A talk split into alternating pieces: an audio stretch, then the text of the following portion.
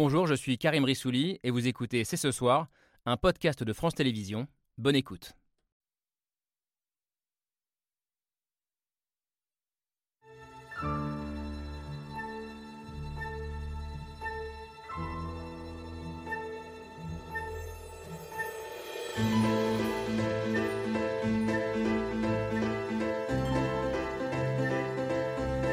Bonsoir à tous, bonsoir à toutes, bienvenue, vous regardez C'est ce soir. Vous vous êtes engagé pleinement, avec sérieux, avec le sens des responsabilités et avec une rigueur intellectuelle qui vous honore.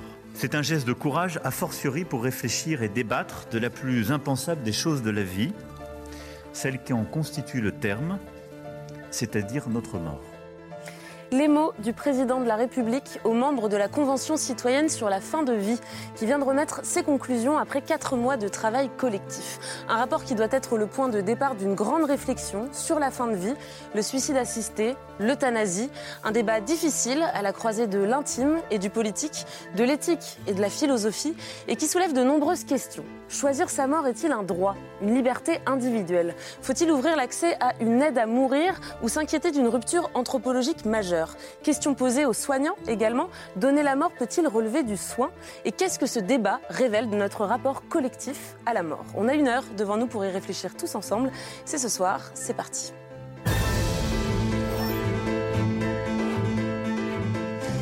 C'est ce soir avec Laure Adler. Bonsoir. Bonsoir Laure. Avec euh, ce soir un sujet qui, je le sais, euh, vous tient euh, tout particulièrement à cœur. Mais comme à tous les, toutes les Françaises et, à tous les Français, à tout le monde. Bien sûr, mais je le précise parce que vous faites partie des 109 personnalités qui ont appelé le mois dernier, c'était dans les colonnes de l'Obs, à une évolution de la loi sur la fin de vie. Donc ce soir, vous serez à la fois chroniqueuse, comme à votre habitude, mais aussi peut-être un peu plus actrice du débat. Et j'imagine que vous avez suivi lors de très près les travaux de la Convention citoyenne. Justement, on reçoit euh, celle qui a présidé à l'organisation euh, des débats et des travaux de la Convention. Bonsoir Claire Toury. Bonsoir. Euh, vous avez donc encadré pendant près de, quatre mois ces 184 citoyens chargés d'amorcer cette grande réflexion sur la fin de vie. Pour vous, cette convention, c'est un tour de force démocratique. Et même si sur un tel sujet, le consensus absolu est impossible à atteindre, on y reviendra. On touche ici à l'intime et il existe autant de points de vue sur la fin de vie que d'histoires euh, particulières. C'est pourquoi nous voulions recevoir deux personnes qui ont dû faire face à des situations très difficiles et qui ont choisi d'en témoigner. Vanessa Schneider et Benoît Cohen. Bonsoir, Bonsoir. à tous les deux. Euh, Vanessa Schneider, vous êtes euh, grand reporter au Monde et vous avez accompagné votre père, l'écrivain et psychanalyste Michel Schneider, dans son combat contre le cancer. De longs mois difficiles que vous avez racontés dans les colonnes du Monde. Dans cet article, vous décrivez les insuffisances de l'hôpital et du système de, soins. Et à propos de la mort de votre père, vous écrivez Autant sa maladie a été admirablement traitée, autant sa fin de vie aura été honteusement négligée. Une expérience douloureuse qui se rapproche de la vôtre, Benoît Cohen. Euh, vous êtes romancier, cinéaste. Vous avez vous aussi accompagné votre père dans la fin de sa vie et vous en avez tiré ce récit formidable, euh, un plaidoyer pour une fin de vie apaisée, euh, livre dans lequel vous défendez la liberté des individus à choisir leur mort. On y reviendra. Parce que cette liberté, elle interroge forcément le corps médical. Bonsoir Claude Grange. Bonsoir. Vous êtes euh, médecin, l'ancien chef d'une unité de soins euh, palliatifs, expérience de 25 ans euh, que vous racontez vous aussi dans un livre qui vient de paraître, Le Dernier Souffle, coécrit avec le philosophe Régis Debray. Alors pour vous, si ce débat sociétal sur la fin de vie, sur l'aide à mourir est tout à fait légitime, ce n'est pas forcément aux soignants ni à l'hôpital de le prendre en charge parce que donner la mort, à vos yeux, ce n'est pas, ça ne fait pas partie de, de la palette des soins. On y reviendra également. Et puis on sera curieux d'entendre un philosophe sur cette question. Bonsoir Frédéric Worms. Bonsoir. Euh, vous enseignez la philosophie à l'École normale supérieure. Vous avez aussi été membre du comité, du comité consultatif national d'éthique. Euh, pour vous, euh, l'euthanasie, le suicide assisté, ce sont, je vous cite, des formes extrêmes mais inévitables de soins palliatifs. Vous êtes plutôt en faveur d'une évolution de la loi. Vous nous préciserez. On précisera, je dirais pas que bien sûr. de soins palliatifs, mais c'est encore des formes de lutte contre la mort. De lutte contre la mort. En tout cas, le débat sera intéressant, euh, notamment avec votre voisin, Jérôme Chapuis. Bonsoir. Bonsoir. Euh, vous êtes directeur de la rédaction de La Croix, euh, quotidien catholique qui a suivi de très près les quatre mois de travaux de, de la Convention et qui, en une du journal, titre avec cette question et maintenant. Mmh. la Croix qui n'est pas favorable à l'évolution de la loi, c'est la position de la rédaction, mais qui salue l'expérimentation citoyenne. Vous nous expliquerez tout ça également. Merci à tous les six d'avoir accepté notre invitation. Le débat commence juste après le billet de Pierre Michel. Fin de vie ou fin de l'agonie, il y a le choix des mots, celui d'arrêter les mots, il y a cette notion de choix et la question du droit. La fin de vie. Bah, euh, appelons ça la mort, non Peut-être non, je sais pas, c'est peut-être plus simple, non, hmm. ah, non, Le mot est tellement, tellement tabou que même pour une loi, on n'ose pas le dire. C'est ce qu'on appelle un sujet concernant.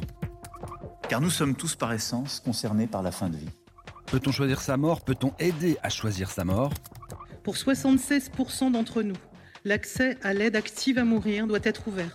Fin de vie, la Convention citoyenne se prononce en faveur de l'euthanasie ou du suicide assisté. C'est de pouvoir être respecté dans son choix, dans sa liberté de conscience, et c'est de pouvoir avoir ce champ des possibles. Plus qu'impossible, mourir est une certitude, mais est-ce pour autant un droit?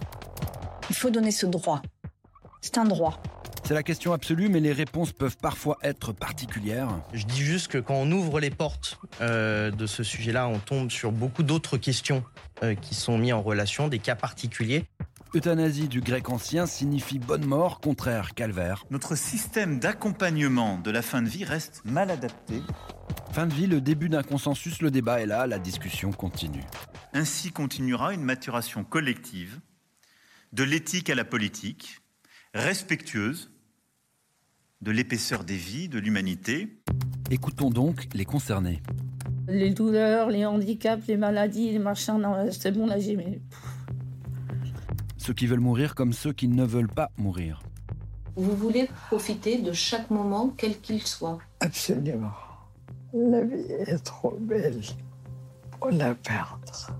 Il parle de souffrance inutile, il parle de dignité, que même dans la mort, il n'y a pas de fatalité. Les écouter, eux, et ceux qui sont proches d'eux c'était vraiment un appel au secours.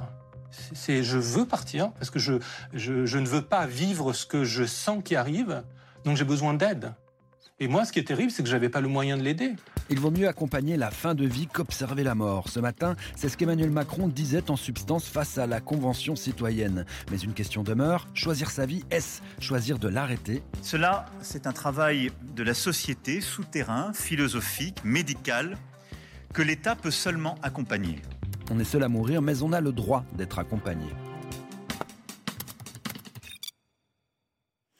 On est seul à mourir, mais on a le droit d'être accompagné. Ce sont les mots de Pierre Michel. Et ça rejoint d'une certaine façon l'avis de cette convention citoyenne qui, euh, je le rappelle, à 75% a approuvé euh, l'ouverture d'une aide active à mourir. Reste à voir quelle forme euh, cela prendra ou non. On viendra un peu plus tard dans l'émission justement sur les détails de leurs recommandations, sur, sur le cadre, sur les limites à poser. Mais on voulait commencer avec cette question assez large d'ordre philosophique. Est-ce que choisir sa mort devrait être un droit euh, est-ce que c'est, Benoît Cohen, je me tourne vers vous, est-ce que c'est presque la dernière liberté qu'il nous reste à conquérir? Moi, c'est vrai que c'est la vraie réflexion que je me suis faite en écrivant ce livre, c'est que on passe notre vie à, essayer d'être plus libre, plus indépendant. Euh, c'est le combat de, toute vie. Et euh, pourquoi on ne serait pas libre de mourir comme on, a envie? Je veux dire, c'est très étrange qu'il y ait encore cette résistance-là. à quoi c'est dû? Est-ce qu'il y a encore cette espèce de, de euh, reste de, culture judéo-chrétienne qui, ferait que, que la, souffrance serait d'une certaine manière rédemptrice. Je ne sais pas très bien à quoi ça, correspond, mais, clairement, il y a un problème qui entraîne.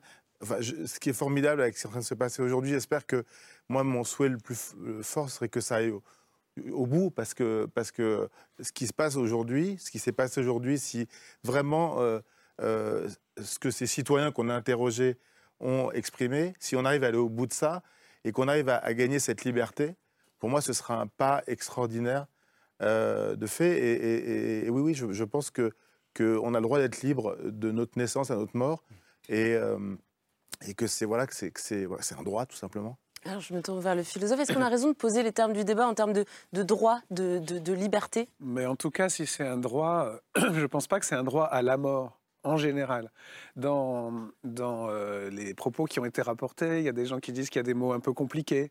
Il y a la fin de vie, pourquoi on ne dit pas plutôt la mort Ça paraît simple. On parle d'aide active à mourir. Moi, je crois au contraire que c'est ces termes très précis qui permettent de penser la chose.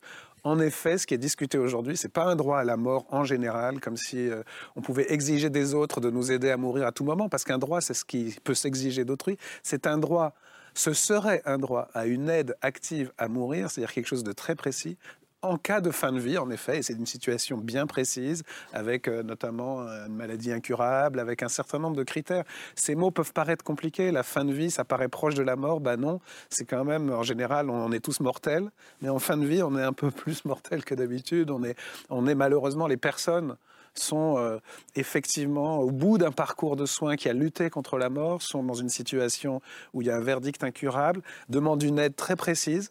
Donc peut-être qu'un droit peut être ouvert, mais à condition justement qu'il soit précis. Moi, je crois que parler de droit à la mort, c'est un beau sujet de dissertation. Moi, je suis prof de philo, je peux, je peux, voilà. Mais je dirais vraiment, parlons plutôt de droit très précis, parce que la mort, c'est plutôt quelque chose contre lequel, contre laquelle tous les humains doivent lutter.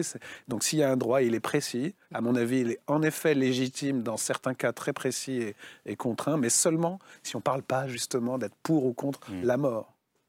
Je vous vois euh, opiner du, chef Jérôme Chapuis. Il y, a, quelque chose d'intéressant dans les, premiers propos, c'est qu'on sent bien qu'il y a quelque part quelque chose d'inconciliable. C'est intéressant d'ailleurs dans ce qui a été dit euh, par le, président de la République ce matin, par ce qui a été dit euh, par les, conventionnels.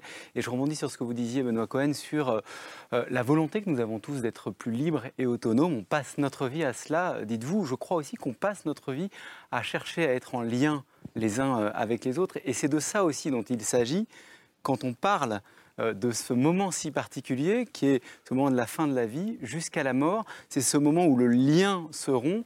Et c'est peut-être là qu'il y a quelque chose qui pas tout à fait concilié, qui ne sera jamais conciliable entre des conceptions de la vie, en effet, qui, qui sont euh, éloignées. Vous avez d'un côté des personnes euh, qui peuvent considérer, et j'en fais partie, que euh, la, vie est quelque chose de donné, que ma vie ne m'appartient pas complètement, que ma mort ne m'appartient pas complètement, que je ne suis pas complètement autonome par rapport à cela. Et cela, même si aujourd'hui, de fait, c'est minoritaire dans la société dans laquelle nous, nous, nous sommes aujourd'hui, cela doit aussi être respecté Vanessa Schneider, toutes ces questions-là, euh, quand vous avez euh, accompagné votre père, c'est des questions qui se sont posées, euh, j'imagine, de façon assez intime et pressante? Oui, mais moi, je, pense que ces, euh, ces questions-là, elles se posent aussi parce qu'on a. Euh, euh, c'est extrêmement lié aux conditions de la fin de vie, aux insuffisances. D'ailleurs, ça a été noté dans le rapport dès le début, hein, aux insuffisances médicales, aux insuffisances des, des, soins palliatifs qui ne sont pas assez développés, qui sont pas assez.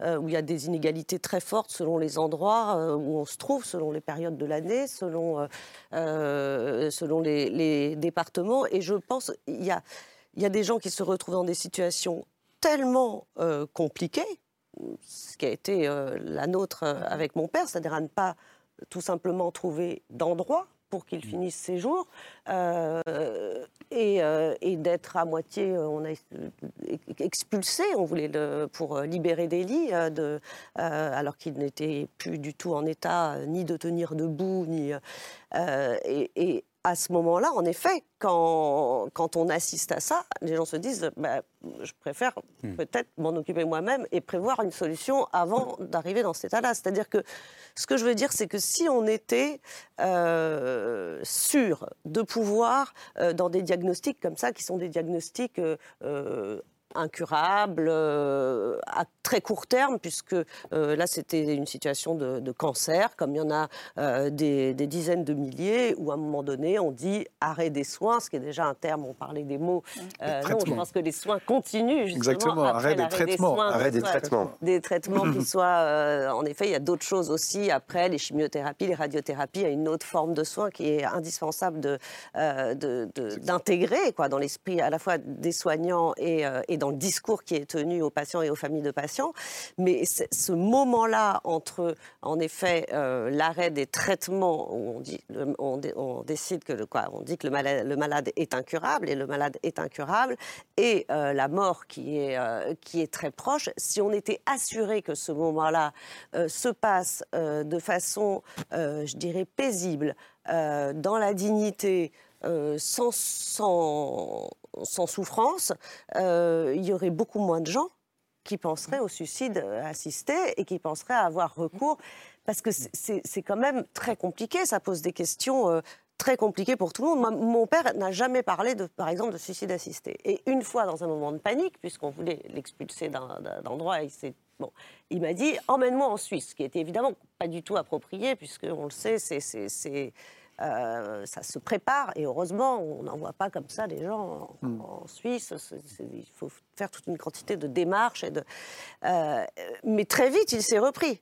C'est-à-dire que c'était pas euh, ce qu'il voulait, c'était être sécurisé, être rassuré, qu'on s'occupe de lui, qu'on l'empêche de se de tomber, euh, de- de- d'avoir des sources d'anxiété en moins, parce que l'approche de la mort, c'est déjà extrêmement euh, anxiogène. Euh, c'est quelques semaines, donc quand vous savez qu'il vous reste grosso modo quelques semaines ou quelques jours, c'est anxiogène pour le, euh, le patient, pour l'entourage du patient. proches, Et donc c'est un moment qui est très très important en fait. Et, et je trouve que d'évacuer cette question en, en transformant le débat euh, euh, euthanasie, suicide assisté, ça, ça peut, c'est évidemment un débat qui s'adapte aux situations euh, euh, de maladies dégénératives très longues, incurables, où on comprend que des gens n'aient pas envie d'être, euh, euh, de ne plus pouvoir vivre correctement pendant Ouais, mais- des années. Mais vous trouvez ça un peu réducteur à euh, les- finalement euh, que de. c'est pas adaptable. Oui, c'est pas forcément adapté à toutes les situations. Et je vous dis encore une fois, si, si de plus en plus de gens, moi, ça m'a surpris les réactions à la lecture de, de, de, de- de cet article que j'ai écrit, où, où énormément de gens m'ont dit ah bah si c'est comme ça, moi je préfère tout de suite trouver un médecin pour euh, un médecin où j'ai déjà demandé à un ami euh, de pouvoir m'aider en cas parce que je ne veux pas euh, finir mes derniers jours comme ça. Claire Toury, je, je vous donne la parole juste après. Non, mais justement, je, je voulais savoir, dans, dans ce premier tour de DAP, tous les tiroirs qu'on a ouverts, toutes ces questions qu'on a commencé à poser, est-ce que, est-ce que vous y retrouvez le- les, les débats et la, la teneur des débats et des interrogations chacun pendant cette convention citoyenne Oui, complètement. Alors après, vous êtes tous très informés, très éclairés déjà en commençant. Les citoyennes, les citoyens qui ont composé le, la Convention citoyenne de la fin de vie, les 184, ils viennent de tous les horizons. Et donc ça, c'est en ça aussi que c'est un tour de force démocratique. hein. C'est de se dire que euh, des gens qui ont des niveaux de diplôme très différents, des vies très différentes, qui ne seraient jamais amenés à se croiser autrement, arrivent à travailler pendant 4 mois, 9 sessions, 27 jours sur un sujet aussi euh, compliqué. Et en même temps, moi, je crois que c'est typiquement pour ce genre de sujet que les conventions citoyennes sont parfait- parfaitement adaptées, parce qu'il y a des débats sur la fin de vie depuis très longtemps, en réalité, mais souvent, on entend toujours un peu les mêmes arguments. hein. On oppose soins palliatifs et aide active à mourir, on entend souvent les, les mêmes euh, représentations d'intérêt, et c'est normal. Là, c'était intéressant de sortir ce débat national de ces, ces représentations euh, d'intérêt habituelles pour demander à des citoyennes, des citoyens, donc à monsieur et madame tout le monde, qui sont confrontés à la fin de vie et à la mort, parce que c'est deux choses en réalité, euh, comme nous tous, de croiser voilà, euh, leur, euh, leur vécu, leur vision. Et donc, moi, ce que j'entends dans ce que vous dites, c'est qu'il faut surtout s'interdire d'avoir des réactions un peu euh, trop rapides. Et c'est pour ça que faire une convention citoyenne plutôt qu'un sondage, c'était euh, nécessaire. Et vous le verrez ou vous l'avez vu, mais euh, la réponse des, des citoyennes, des citoyens, elle est quand même dense. Et ils se sont interdits toute forme de raccourci. Ils ont passé beaucoup de temps sur la nécessité de renforcer le cadre d'accompagnement de la fin de vie actuelle, la lutte contre les inégalités, dans l'accès aux soins, dans l'accès aux soins palliatifs, mais même tout un travail autour de la formation, de l'information, du renforcement des moyens. Cela dit, ça ne veut pas dire qu'il ne faut pas aller vers une aide active à mourir. Et 75% d'entre eux préconisent une aide active à mourir avec condition. Il y a quand même un quart d'entre eux qui sont contre, donc il faut l'entendre. Oui, et toute une diversité de, de points de vue. C'est aussi ça que consacrent euh, les, les travaux de la, de la Convention. Et justement, l'un des arguments qui est avancé par euh, cette Convention pour euh, se prononcer en faveur de l'ouverture d'une aide active à mourir, c'est le respect de la liberté de, de choix de chacun. Et je me tourne vers vous, Claude Grange, parce que cette liberté de choix, évidemment, elle, elle concerne le patient, mais elle concerne... euh, aussi euh, directement les soignants. Et je le disais en vous présentant, vous vous, vous dites ce débat il est tout à fait légitime, cette demande elle est légitime, mais est-ce est-ce que c'est véritablement aux soignants et à l'hôpital que d'y répondre? En tout cas, moi, je parle, je vais parler uniquement à travers euh, l'expérience euh, de, ma pratique de médecin qui a accompagné plus de 3000 personnes. Et c'est vrai, quand j'ai lu le- l'article de de Vanessa Schneider, j'étais effondré et tellement triste. Que je ne comprends pas pourquoi la médecine est, euh, je- la médecine a failli. Je veux dire que, et c'est vrai que je pense que le combat euh, de tous ceux qui militent à travers donc l'association la DMD est légitime. Est légitime parce que La a- DMD, Association du droit à mourir, mourir dans, la, dignité. Il est légitime parce qu'il y a trop de personnes qui ont euh, des expériences de, de parents, d'époux, de- d'enfants qui sont morts dans des conditions inacceptables. Parce que la médecine, elle a fait beaucoup de progrès. Euh, à un moment donné, on pensait qu'on allait tout guérir et euh, on ne s'est pas trop occupé des personnes qu'on ne peut plus guérir. Euh, et c'est vrai que moi, je trouve ça tout à fait scandaleux. Euh, mais les chiffres, c'est quand même, il y a 600 000 décès en France. On dit qu'il y en a 200 000 qui sont prévisibles. Qui dit décès prévisible dit relève de soins palliatifs. Euh, et donc, il y a en gros 1800 ou en gros, on va dire 2000 euh, lits dans des unités de soins palliatifs. Et puis, on voit aussi que même dans des structures de soins palliatifs, ce qui vous arrive, c'est consternant. Donc, euh, voilà. Moi, j'ai l'expérience de ces malades-là, et ce que je peux dire, c'est que, euh, eh bien, on peut les accompagner, euh, on peut soulager les douleurs.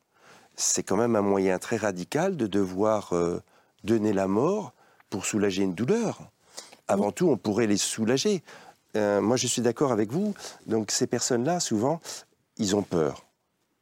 Et très souvent, de cette peur, euh, personne n'ose aborder ces peurs. Et les médecins, les infirmières, les aides-soignantes de soins palliatifs, les psychologues ont peut-être l'expérience d'aborder avec le malade cette peur-là. Et, comment les accompagner le mieux possible. Et encore une fois, même s'il y a des malades euh, qui euh, arrivent à l'unité palliatifs avec cette volonté d'en finir, à partir du moment où ils sont soulagés, à partir du moment où ils sont entourés, accompagnés, on rentre dans les chambres, on s'occupe d'eux, et à partir du moment où on ne fait que des choses qui ont du sens pour eux, ils ne nous demandent plus de mourir. Ouais. Et ça rejoint ce que vous dites, Frédéric Worms. Vous disiez dans, dans une interview, les demandes d'euthanasie, en fait, euh, ne sont pas toujours des demandes de mort. En fait, euh, je pense que quand même, c'est des demandes de mort, mais très particulières, et qui ne peuvent être euh, prises euh, à la lettre comme des demandes de mort que si on a justement on les situe dans un parcours contre la mort d'abord. Et c'est pourquoi en fait je pense que les soins palliatifs et les lois actuelles répondent en effet peuvent répondre potentiellement avec des moyens, avec des ressources, avec de l'accompagnement à, à 95% des cas et, et même beaucoup plus peut-être et que c'est juste une demande marginale d'aide à mourir, c'est-à-dire vraiment de considérer que la mort est un dernier recours après avoir lutté contre elle et face à quelque chose qui reste insoutenable euh, et pire qu'elle en quelque sorte, qu'on peut entendre cette demande. Donc c'est vrai que c'est une demande de mort malgré tout, il faut, il faut bien la comprendre, mais je la prendrai au sérieux, moi personnellement en tout cas, que si elle n'est pas un désir abstrait ou profond de mort, c'est-à-dire une pulsion de mort négative qui ferait de la mort une valeur désirable. C'est une demande de mort très particulière qui continue à la considérer comme un adversaire.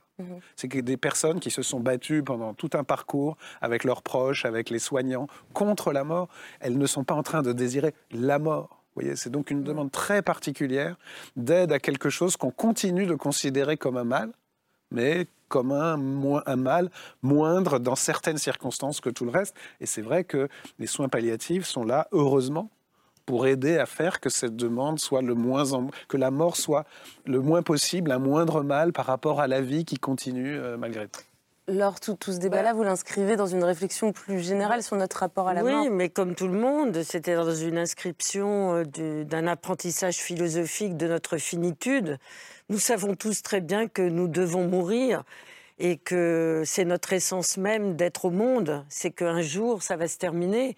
Mais on peut s'apercevoir, et là je parle sous l'autorité du docteur Grange, que de plus en plus la vie recule les limites, de plus en plus nous vivons vieux, de plus en plus euh, il y a même des gens qui nous font croire à une immortalité, il y a même euh, des dingues qui nous font imaginer que nous, que nous allons circuler autour de la Terre et que euh, le courant transhumaniste va nous permettre de ne pas mourir. Donc il y a ce problème de l'allongement de la vie, il y a le problème de cet allongement de la vie qui consiste à nous faire penser. C'est pas seulement un problème, c'est un progrès aussi. C'est un progrès médical, mais c'est aussi une projection d'une sorte de vie qui ne s'arrêterait jamais. Mmh, ça, c'est un problème. Et, et qui devient effectivement problématique mais moi, je voudrais euh, dire que j'ai énormément admiré les termes euh, qui ont été utilisés euh, par ces citoyens dans cette convention qui, a travaillé vraiment de manière anthropologique, philosophique, éthique, morale, et qui attire notre attention sur quoi? Pas sur le fait de, de mourir le mieux possible, mais sur le fait que l'hôpital est en déshérence, qu'il n'y a pas assez de moyens dans les hôpitaux, que comme l'hôpital est en déshérence et qu'il n'y a pas assez de moyens dans les hôpitaux, ben, il n'y a pas assez de soins palliatifs. Donc c'est tout, euh, l'ensemble de l'hôpital. Et quand je lis le, récit euh, tout à fait remarquable de ce livre qui s'appelle Formidable de Benoît Cohen, c'est aussi un problème de déshérence médicale de votre père qui n'a pas été pris en charge au bon moment, quand je lis avec des larmes dans les yeux euh, la mort du père de Vanessa, qui était un de mes amis, Michel Schneider, et que je vois dans quel état d'absence de réflexion philosophique de sa propre finitude il a été placé parce que les, les, médecins euh, ne pouvaient pas lui venir en aide, je me dis, ben, est-ce qu'il ne faut pas commencer par le commencement et, et, essayer euh, d'appliquer euh, des, possibilités de notre protection à l'intérieur d'un système hospitalier qui serait plus performant qu'aujourd'hui. J'adresse ma question au docteur Grange. Euh, moi, je suis vraiment. Parce que trop peu d'unités de, soins palliatifs. alors pourquoi on ne les développe pas? Parce que, encore une fois, moi, c'est que mon expérience personnelle. Euh, moi, j'ai été chef de service pendant plus de 22 ans. Je, je, on va pas non plus, mais 80, dans 97% des cas, ça se passe bien. Moi, j'ai trois classeurs, que de lettres de remerciement, pas des lettres, que des lettres de remerciement des familles, alors que leur proche est décédé. Mais des lettres, moi j'en ai une, hein, je, pourrais la lire, hein, mais euh, des, gens, mais à pleurer. Lisez-la. Oui, Il n'est pas encore très aisé pour moi d'évoquer le décès de mon père, qui sera mis en terre aujourd'hui. Néanmoins, savoir dire l'humanité et le respect dont vous avez su l'entourer dans ces derniers instants m'apparaît primordial. Pour ma part, je n'étais pas favorable à son transfert du centre René Huguenin vers l'USP de Houdan, car je voyais son état d'épuisement. Je sais en outre, pour l'avoir accompagné, quelle a été pour lui la douleur du trajet. À peine arrivé, cependant, j'ai mesuré mon erreur. Vous l'avez traité avec dignité et lui avez promulgué les soins élémentaires que notre statut d'homme ne devrait jamais nous amener à négliger. Après avoir enduré des jours de souffrance et de soins aléatoires, dispensés avec parcimonie, mon père a été accueilli chez vous. Il incarnait l'échec d'un énième traitement anticancéreux au centre René Huguenin. Il a quitté son statut de marginal pour redevenir chez vous un patient en fin de vie digne, comme tout être humain d'être entouré et accompagné. Vous avez su non seulement vous occuper de lui, mais aussi des accompagnants dont je faisais partie, ayant un mot et un geste réconfortant. Vous avez adouci ces moments si douloureux, si angoissants, si culpabilisants pour moi, qui me renvoyaient sans cesse et toujours à ma propre incapacité à soulager celui qui m'avait élevé, forgé et transmis tant de choses. Mon père s'est éteint la nuit de son arrivée, chez vous. La tournure peut paraître singulière, mais c'est le sentiment que j'éprouve, celui d'un décès entouré dans une maison, dont la jovialité m'a tout de suite frappé. Voici les quelques mots sûrement bien maladroits que je voudrais vous écrire pour vous dire merci pour lui et pour moi. Quand on a toutes ces lettres, on se dit mais pourquoi on ne développe pas et pourquoi on ne fait pas ça avant de devoir? Il y a un terme mmh. très juste dans cette euh, lettre qui est bouleversante, hein. c'est le terme de culpabilité. Mmh. Parce que euh, moi, j'ai reçu énormément de témoignages aussi de gens qui me disaient Mais merci d'avoir raconté cette histoire parce que je me sentais tellement seule Mmh. par rapport à. Et les gens se disent J'ai raté, que- je Mmh. n'ai pas su comment Ils les ont prendre, honte. en fait. C'est pour ils ça ont- qu'ils en parlent Ils se sont pas. dit Mais c'est parce que je je me suis pas débrouillée, je me suis pas adressée aux bonnes personnes, j'ai pas assez insisté auprès des soignants pour retrouver une place pour que euh, mon proche euh, soit dans de bonnes conditions. Euh, j'ai laissé et en fait ça génère énormément de culpabilité pour l'entourage, même des années après, de se dire qu'on n'a pas fait tout son possible, que si on s'y était pris autrement, si on avait été plus débrouillard, si on avait euh, euh, été plus en colère ou si on avait exigé plus de choses, on aurait pu obtenir euh, une fin de vie plus tranquille ou plus digne. Et ce mot, il est très important de, de Mais J'avais dit à. Régis Debray que j'aurais bien aimé accompagner votre père à Oudan. Jérôme Chapuis. Il y a, il y a quelque chose de- d'en effet très euh, bouleversant et qui finalement, je pense, pour le coup, au-delà des, des divergences de nos positions euh, personnelles, nous rejoint tous. Pour le coup, il y a du consensus sur la nécessité du lien jusqu'au bout. C'est ce qui ressort de cette lettre magnifique.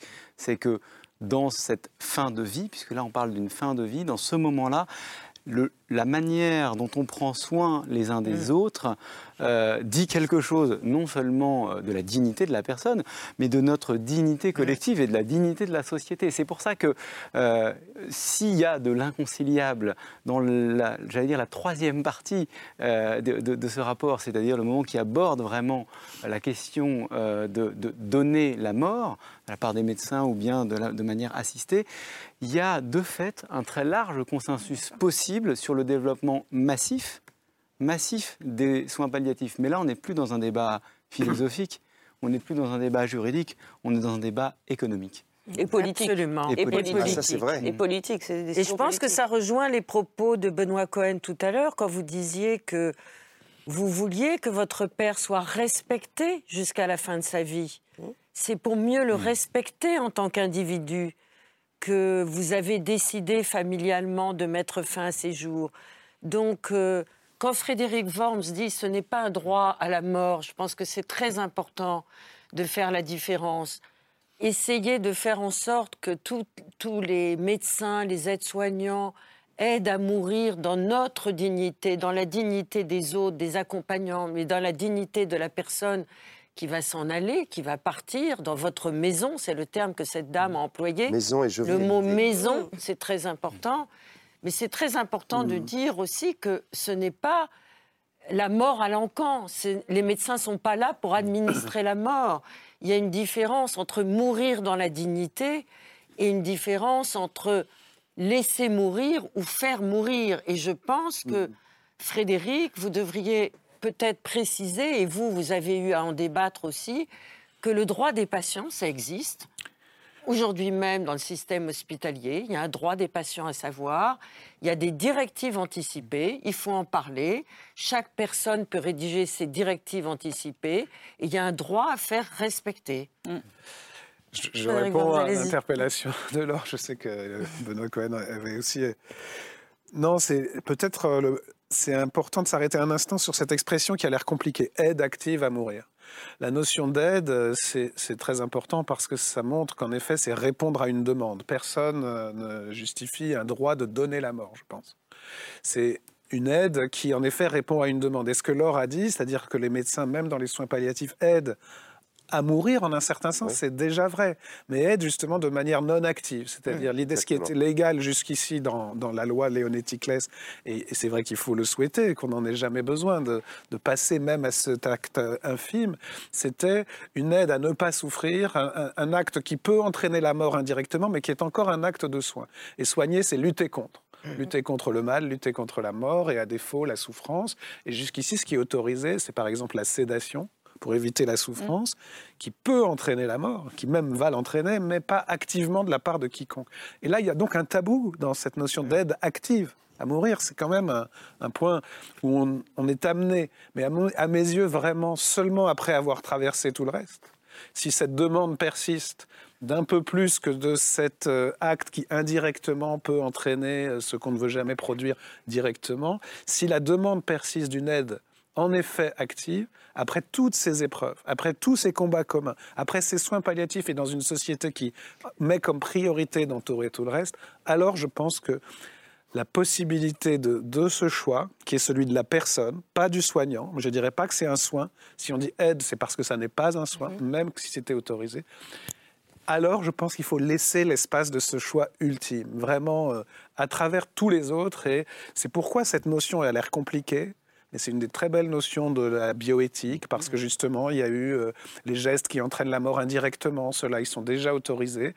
Aujourd'hui, ce serait, je crois, une fenêtre prudente sur quelque chose qui reste un peu un, un, tabou. Parce que, le, encore une fois, le but des humains, c'est de lutter contre la mort. Et un tabou, c'est intéressant, Benoît Cohen, justement, parce que ce que vous racontez dans votre livre, euh, c'est que que votre père a eu du mal à affronter l'idée de sa propre mort et que jusqu'au bout, c'est resté un tabou, quelque chose que vous avez eu du mal à aborder frontalement avec lui. Comment on fait dans un cas comme celui-là? Ah Oui, mon père était quelqu'un de très angoissé euh, par la mort depuis toujours. Et, euh, et d'ailleurs, c'est amusant parce que avant d'arriver à cette émission, une, une, une cousine à lui euh, qui a lu le livre m'a écrit un petit mot en me disant que son grand-père, à l'époque, il était en Tunisie, quand, quand quelqu'un rentrait dans une pièce pour, pour annoncer la mort de quelqu'un, il lui disait sors de cette pièce.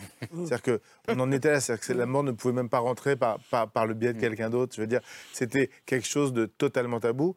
Et nous, en effet, ça a été une de nos préoccupations, c'était comment faire en sorte qu'il ne souffre pas physiquement, bien sûr, mais aussi psychologiquement.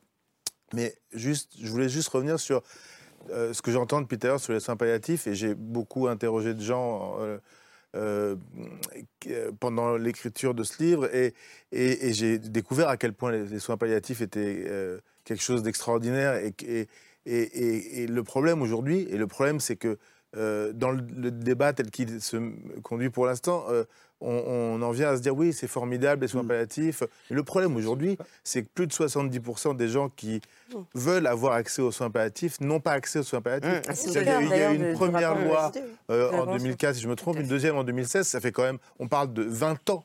Et en 20 ans, il y a eu des, des présidents comme François Hollande qui en, en, a fait à un moment donné euh, un, un de ses sujets de campagne, etc. Pourquoi?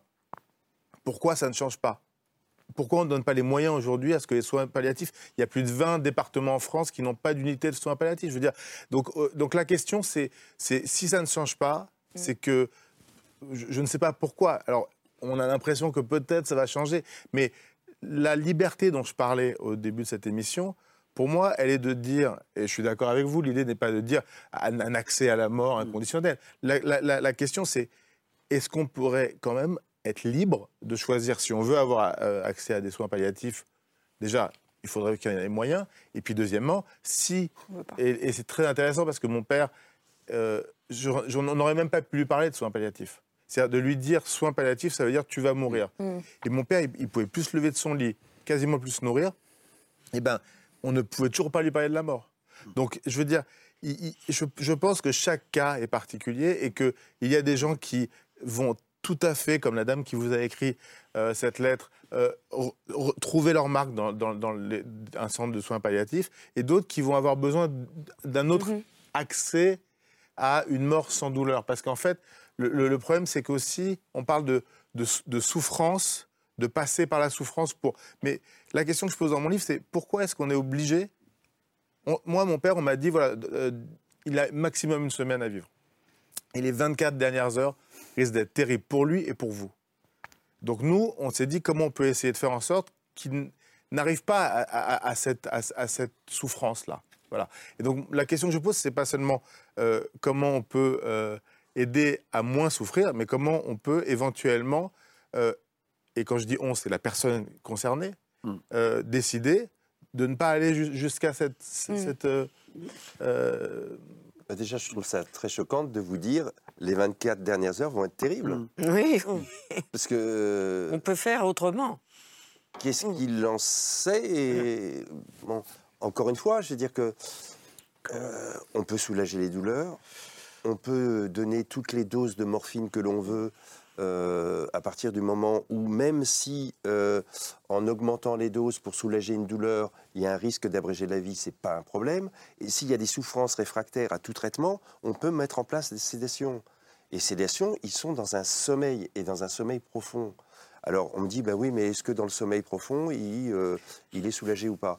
Bah, Nous, on a plein d'expériences de personnes où, avant d'avoir la sédation profonde continue jusqu'au décès, on avait des sédations transitoires.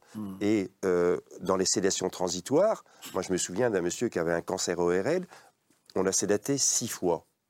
Trois fois pour détresse respiratoire et trois fois pour, euh, parce que ça saignait, une hémorragie, le temps de faire, euh, euh, d'arrêter les saignements. Mais si effectivement, sous sédation, le, le problème des détresse respiratoire s'amende, il n'y a aucune raison de le garder sous sédation. Et c'est pour ça qu'elles étaient transitoires. Mais si, de nouveau, la détresse respiratoire persiste, on le laisse sous sédation et il va mourir dans un sommeil. Ça, c'est dans un monde, euh, j'allais dire, euh, parfait. Le problème, c'est que, regardez c'est dans- toutes en- les lettres. c'est- en que tous les cas, c'est dans mon monde Oui, dans votre monde, mais votre. De 25 ans de Oui. soins palliatifs. Mais regardez toutes les lettres que Vanessa Schneider a reçues. Moi, j'ai reçu aussi énormément de témoignages. La Et plupart c'est- des gens C'est souffrent. ça dramatique. C'est ça qui est dramatique. Mais si je- si je- si juste je peux me permettre, c'est intéressant de vous entendre parce que ça me rappelle plein de choses. Et je me- je- juste, c'est ça qui est difficile dans ce débat-là, c'est que on raconte plein de choses, plein d'histoires. En fait, on raconte des expériences, du vécu. Donc c'est ça là. Comment on arrive à articuler l'intime et le collectif en fait, ou l'intime et le politique, j'en sais rien. Mais c'est c'est- donc c'est toute la difficulté. Ça ne veut pas dire qu'il faut ignorer ces expériences. Je pense qu'elles sont constitutives du cadre qu'on veut fixer, mais c'est un débat collectif qui, qui s'engage. Et il me semble que c'était aussi l'intérêt de cette convention, c'était de sortir la question de la fin de vie et la question de la mort d'un débat purement médical et de la poser plutôt à un niveau sociétal et de se demander en tant que société qu'est-ce qu'on voulait, quel modèle de la fin de vie à la française justement on veut. Et donc du coup qu'est-ce que ça induit euh, sur les questions de mort? Parce que je pense que c'est vraiment enfin, je- moi je, je pense que les deux se posent euh, ensemble. Jérôme Chapuis, je vous pose la, la question posée par Claire Touré. Comment on articule sur cette question de la fin de vie l'intime et, et le collectif? Je crois déjà qu'il ne faut pas se faire d'illusions sur l'issue de ce qui va se passer, sur l'issue de cette euh, convention, sur euh, l'issue de la loi.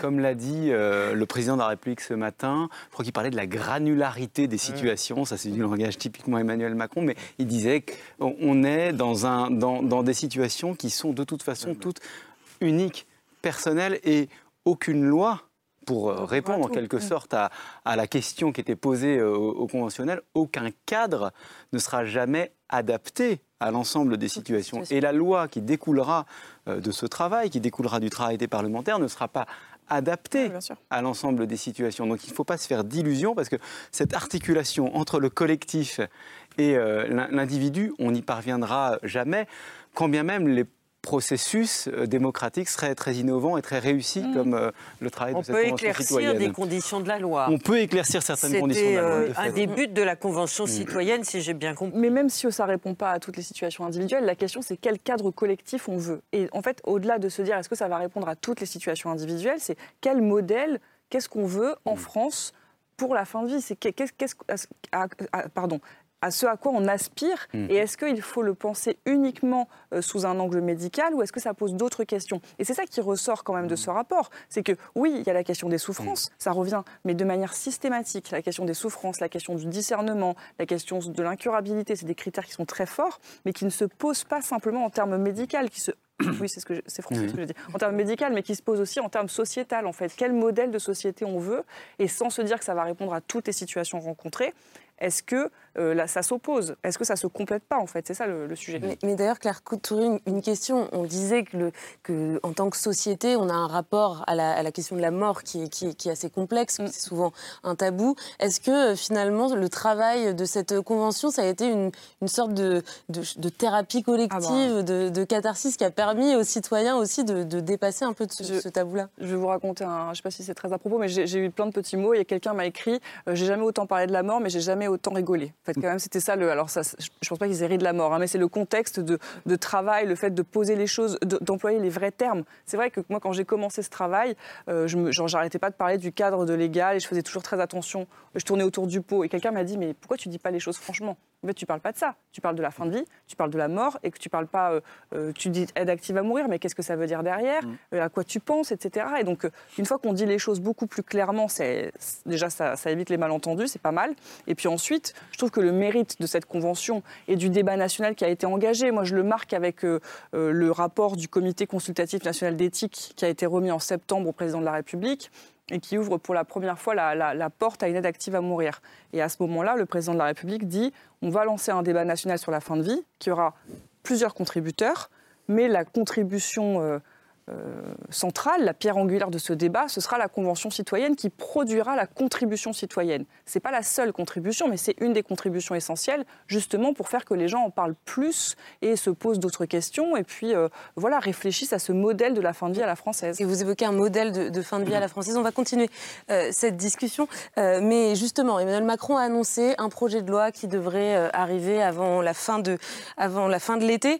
Il a annoncé l'ouverture de ce chantier d'invention d'un modèle français. Mais à quoi euh, pourrait ressembler ce modèle français? Est-ce qu'on peut s'inspirer euh, de ce qui a été fait à l'étranger? La fin de vie, c'est une question qui traverse toutes les sociétés euh, occidentales, mais qui a appelé des réponses différentes selon les pays. C'est l'image du jour. Elle est signée Hugo Bernard.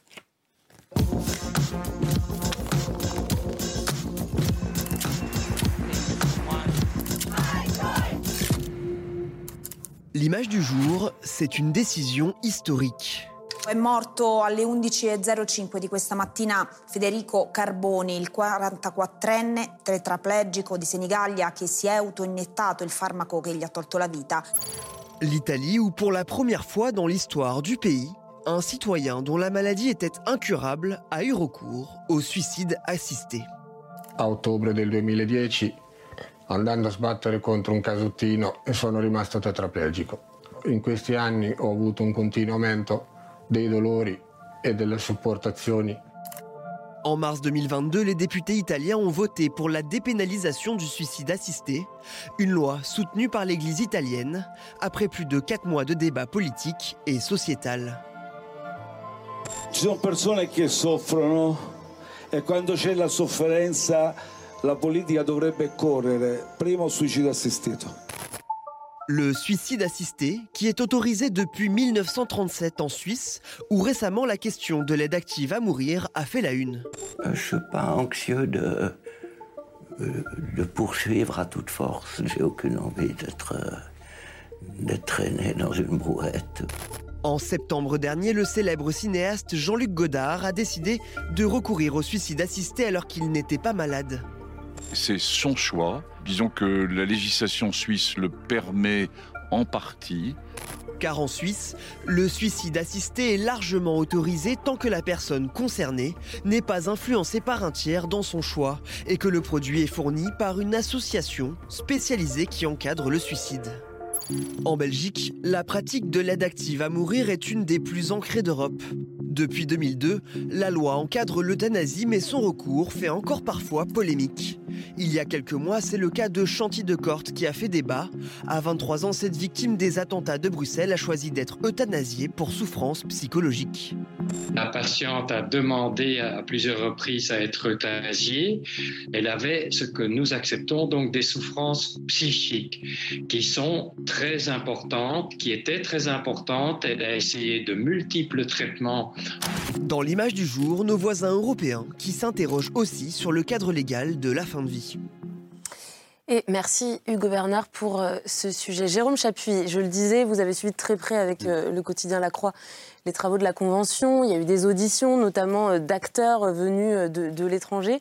Est-ce qu'il y a l'un des modèles de ces pays qui, nous entourent qui a émergé comme, comme une inspiration ou, à l'inverse, comme un contre modèle Est-ce qu'on va plutôt vers l'invention d'un modèle à la, française? Ce qui est certain, c'est que s'il y a bien un, sujet sur lequel le mot souveraineté a du sens, c'est celui-ci. C'est-à-dire que ce n'est pas parce que nos voisins ont pris des décisions à un certain moment euh, concernant euh, les modalités de la fin de vie, c'est quelque chose qui concerne la communauté nationale et qui doit se faire indépendamment, non pas euh, sans, sans, prendre des, comment dire, sans se renseigner sur ce qui se fait ailleurs, mais ça n'est pas parce que ça se fait ailleurs en Suisse, en Belgique, euh, qu'il faut décider que ça, doit se faire euh, chez nous.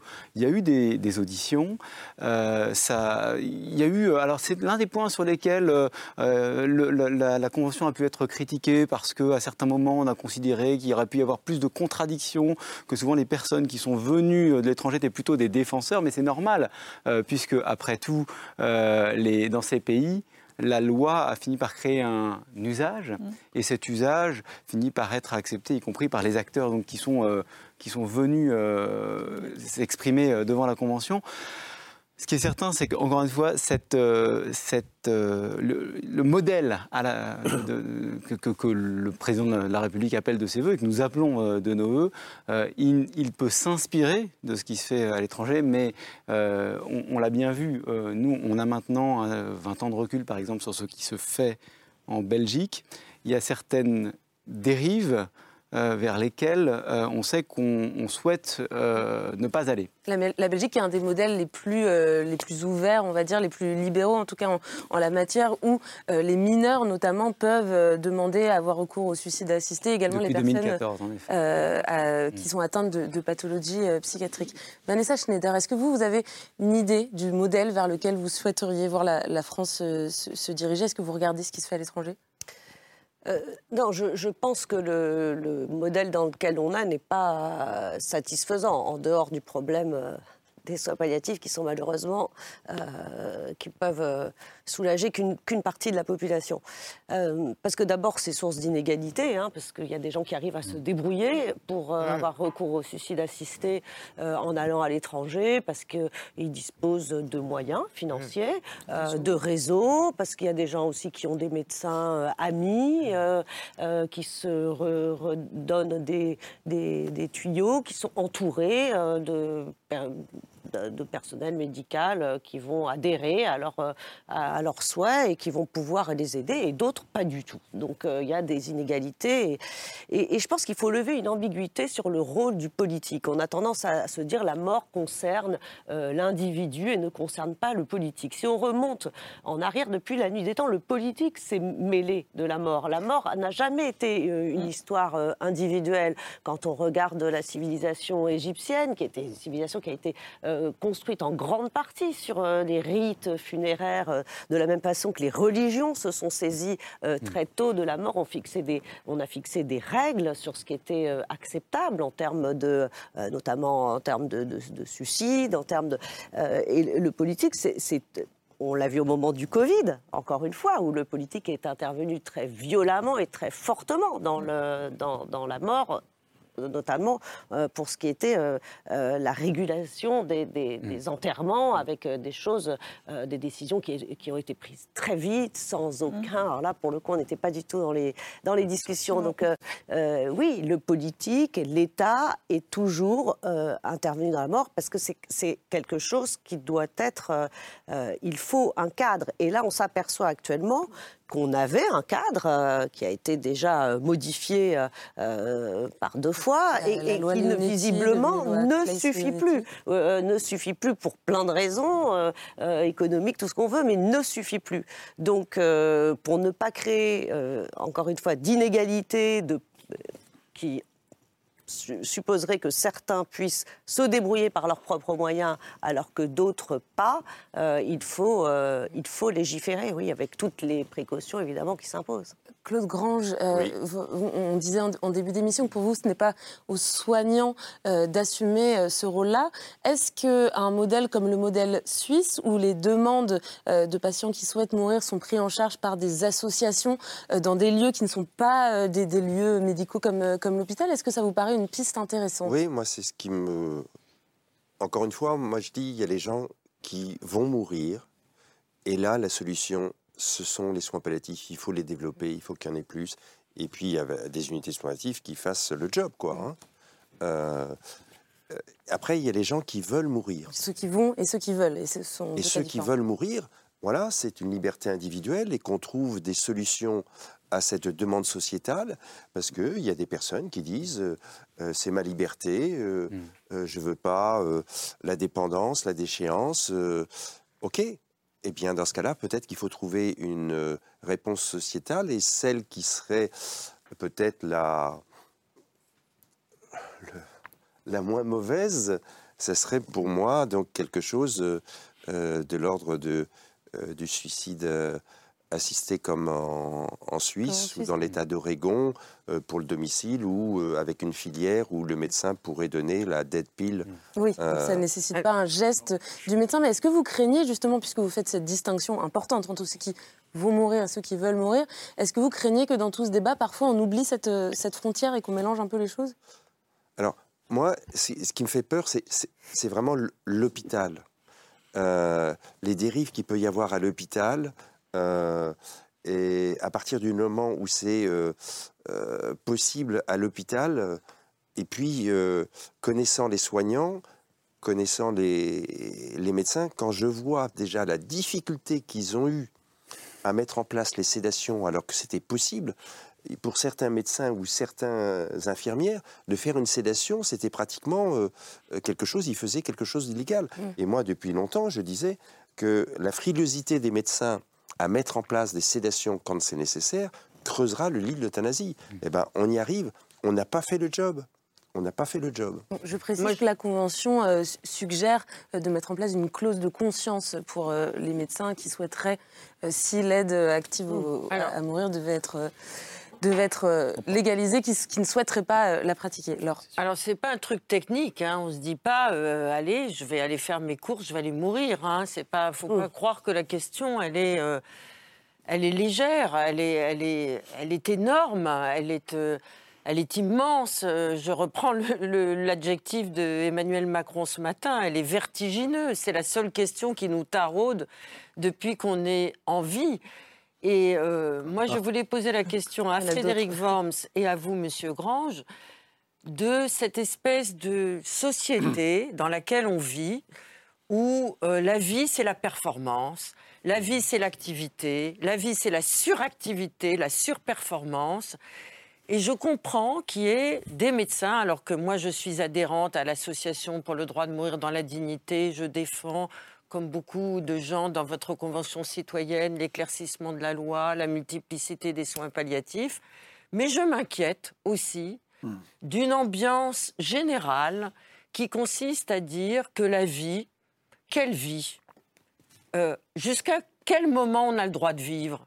Qui a le droit de nous donner euh, cette possibilité de continuer à vivre?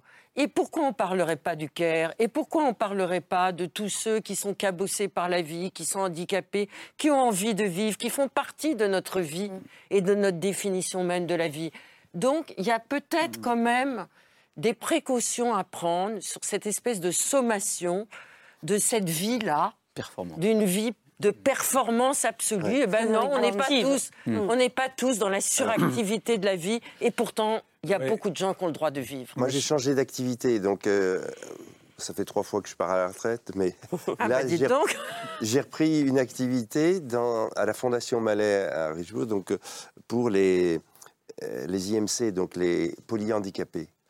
Et, et c'est vrai que je suis très surpris de, des personnes qui sont dans des états de handicap majeur. 20 euh, ans, il part en vacances, il se fait faucher par une voiture, tétraplégique. Euh, bon, c'est des cabossés de la vie, euh, soit donc à la naissance, soit de façon acquise. Et je trouve que ils ont encore la banane, ils ont encore envie de vivre. et j'étais très surpris par rapport à ça, donc de voir autant de personnes avec des polyhandicaps qui étaient encore dans une énergie à vivre, dans une force de vie. Euh, voilà, je, trouve ça curieux. Mais par contre, moi, en, effet, pour les personnes qui, pour eux, continuer à vivre comme ça, c'est pas possible. Moi, je, suis assez d'accord qu'on trouve une solution. Mais moi, ce qui m'embête, c'est que ça se passe à l'hôpital au niveau des. Encore une fois, l'hôpital va mal et il y a beaucoup de soignants qui risquent de, de partir. Hein. Sur la même question, Frédéric Burns, la, question posée par, soulevée par Laure. Oui, ben alors il y aurait beaucoup de choses à dire, mais d'abord je serais un peu moins surpris par cette lutte pour la vie quand on lutte contre la mort et contre la souffrance, justement, parce que je pense que la vie est moins un idéal positif avec des performances que d'abord un, combat contre le négatif qui en plus nous donne des plaisirs et des joies. C'est comme quand vous avez faim, non seulement le fait de manger vous nourrit, mais en plus c'est un plaisir. Sauf quand vous êtes presque mort de faim, où là, on mange pour survivre. Mais normalement, on a le plaisir en plus. Donc, on a la, lutte contre la mort nous donne en plus des plaisirs. Mais moi, je, voudrais revenir sur un point précédent avec lequel, quand même, j'étais un peu en désaccord à- avec vous. J'ai trouvé très paradoxal d'opposer comme ça ceux qui vont mourir et ceux qui veulent mourir, dans le sens que où vous l'avez fait. Il y a eu un article récent de Fabrice Gzil dans Le Monde qui reprend la même distinction, mais exactement dans l'autre sens. C'est-à-dire que c'est plutôt la question de ceux qui vont mourir et qui le veulent plutôt que d'opposer ceux qui le vont, vont mourir parce qu'il y a un verdict fatal de la médecine, et d'autre côté, ceux qui le veulent, en dehors de tout verdict, sur lesquels moi, personnellement, j'ai une grosse réserve, en tout cas sans un combat psychique contre un des pires sources de mort parmi les humains, qui n'est pas seulement la maladie objective, qui n'est pas seulement la guerre, sur laquelle dont il faudrait reparler, mais qui est la pulsion de mort, c'est-à-dire le désir de mort contre lequel il faut lutter. Alors si là aussi il y a eu une traversée une longue traversée avec d'autres, avec des soins psychiques, avec des aidants et des aimants, avec du, de, de la société qui vient comprendre d'où vient ce désir de suicide, que toutes les sociétés ont pris comme un indicateur de pathologie, non seulement individuelle, mais sociale. Il faut se rappeler qu'à l'origine de la sociologie, en France en tout cas, il y a le taux de suicide comme indicateur d'une société qui va mal. Donc c'est vrai quand même, moi, ceux qui veulent mourir euh, sans être condamnés par la maladie à une mort prochaine, j'avoue que j'y résisterai beaucoup à, à l'autorisation. En revanche, ceux qui vont mourir et qui le veulent, Mais là, il y a un espace Je suis d'accord avec vous. d'écoute à ouvrir par la loi. Juste encore un mot, pardon. J'étais très frappé, comme le disait Claire Toury, et aussi, euh, comme vous le disiez, par l'importance de la loi. La loi, c'est un cadre général. Mais justement, on n'est pas en train de parler aujourd'hui d'un changement de cadre. Tout à coup, de passer d'une loi qui interdit de donner la mort à une loi qui ferait de la mort un- quelque chose qu'on autorise et qu'on désire. On est plutôt en train de faire une loi pour des cas très rares. Et ben, je trouve que c'est parfois nécessaire. Pour une raison qui est démocratique, c'est que chaque citoyen se projette, qu'on le veuille ou non, dans ces cas extrêmes. Je pense que 99% d'entre nous n'auront pas à vivre, euh, souhaitons-le, euh, ces situations extrêmes. Mais 99% d'entre nous s'y projettent quand même. C'est comme ça. On se projette dans les situations les plus extrêmes et on met à l'épreuve notre liberté. Et il est question aussi du, du- le seul point sur lequel moi je retiendrai la notion de droit, c'est qu'en effet, on vit dans une société qui respecte le patient. Il y a la loi sur les droits des patients de Kouchner, 2002. Il y a l'exercice d'une liberté et chacun veut se projeter avec un dernier espace de choix après avoir traversé tous les conseils. Le collectif, la décision sera collective de toute façon.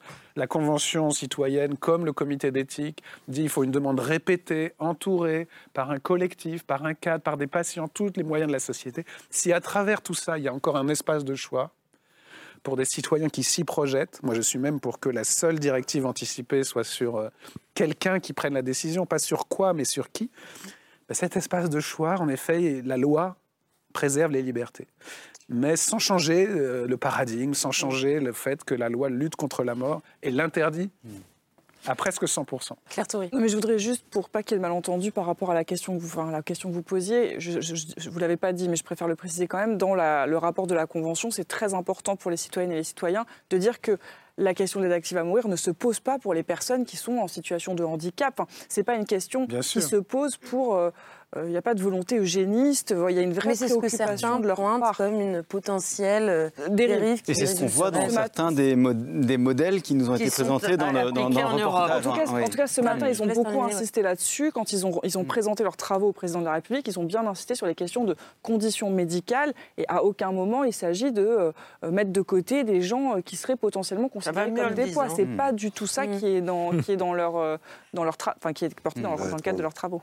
Jérôme Chapuis. Euh, En fait, en écoutant tout à l'heure. Laura Adler, avec qui j'ai des options sans doute complètement différentes au bout du compte, j'étais alors totalement en accord sur sa vision sur la vulnérabilité. Et c'est d'ailleurs l'une des raisons pour lesquelles, à titre personnel, moi je suis euh, très opposé à la pente dans laquelle nous allons vraisemblablement nous, nous engager. C'est parce que je crains que nous modifions, parce que la loi crée de l'usage et que l'usage crée des habitudes et modifie nos regards, nous modifions à moyen long terme notre regard sur les vulnérabilités, les personnes vulnérables dans notre, dans notre société. Ça, c'est un argument, je pense, qu'il est important aussi euh, d'entendre au moment où l'on s'engage euh, dans cette voie. Alors Claude Grand, je voulais Oui. répondre, mais Oui, très très que- rapidement, s'il oui, plaît. Très Oui, c'était peut-être pas très heureux d'opposer, et je suis d'accord avec vous. Parce qu'en effet, il y a des gens qui euh, vont mourir, mais qui veulent mourir. Euh, et donc, il faut trouver aussi. C'est à ce nœud-là qu'il se passe Oui, quelque chose de terrible. Mais simplement, je voudrais dire que en tous les cas, dans mon expérience, euh, sur euh, le nombre de personnes qu'on a accompagnées, c'est très peu. Mais tant mieux, si on peut soigner cette volonté de mourir et en effet continuer à lutter contre elle, c'est tant mieux, mais il faut prévoir l'inverse. Benoît Cohen, très rapidement, je voulais vous entendre, vous qui défendez notre liberté de, choisir euh, sa mort, répondre aux inquiétudes de Jérôme Chaput qui, qui parle d'une pente glissante, d'un habitus. comment vous réagissez à ça? Bah, Moi, je réagis, oui. Enfin, je, moi, je, moi, je vois plus des gens qui n'arrivent pas mm. à mourir euh, en douceur que des gens vulnérables qui pourraient éventuellement, au cas où une nouvelle loi. Enfin, aujourd'hui, on est dans une situation catastrophique. Je veux dire, euh, les soins palliatifs, on l'a dit tout à l'heure, euh, sont insuffisants. Et énormément de gens souffrent au moment de mourir. Et, et moi, c'est ça que je trouve le plus important aujourd'hui. Après, je ne dis pas qu'il faut faire une loi permissive qui ouvre la porte à n'importe quel excès, etc. Évidemment, il faut que ce soit très encadré.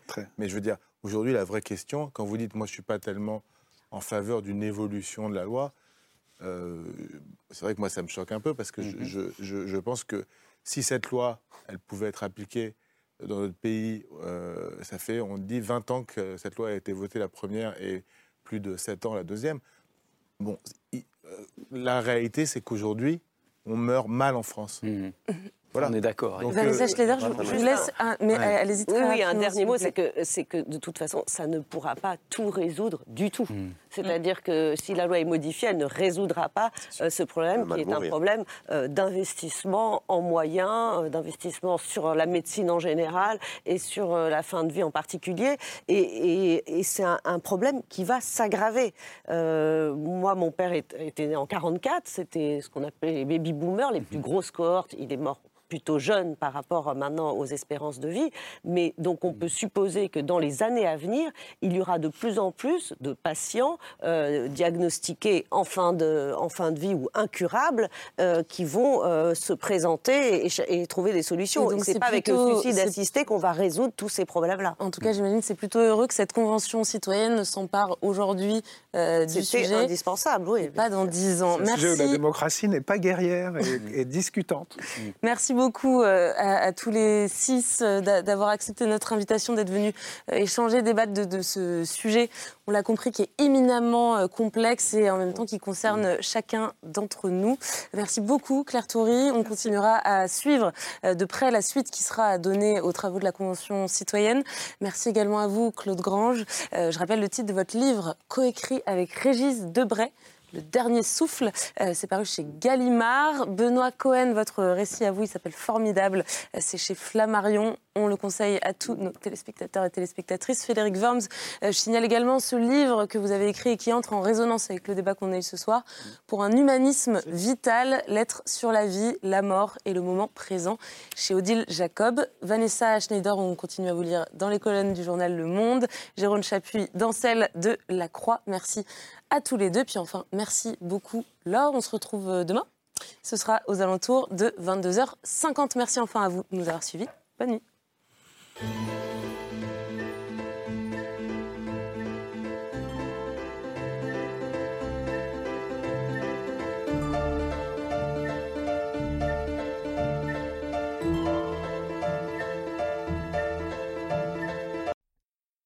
C'était C'est ce soir, un podcast de France Télévisions.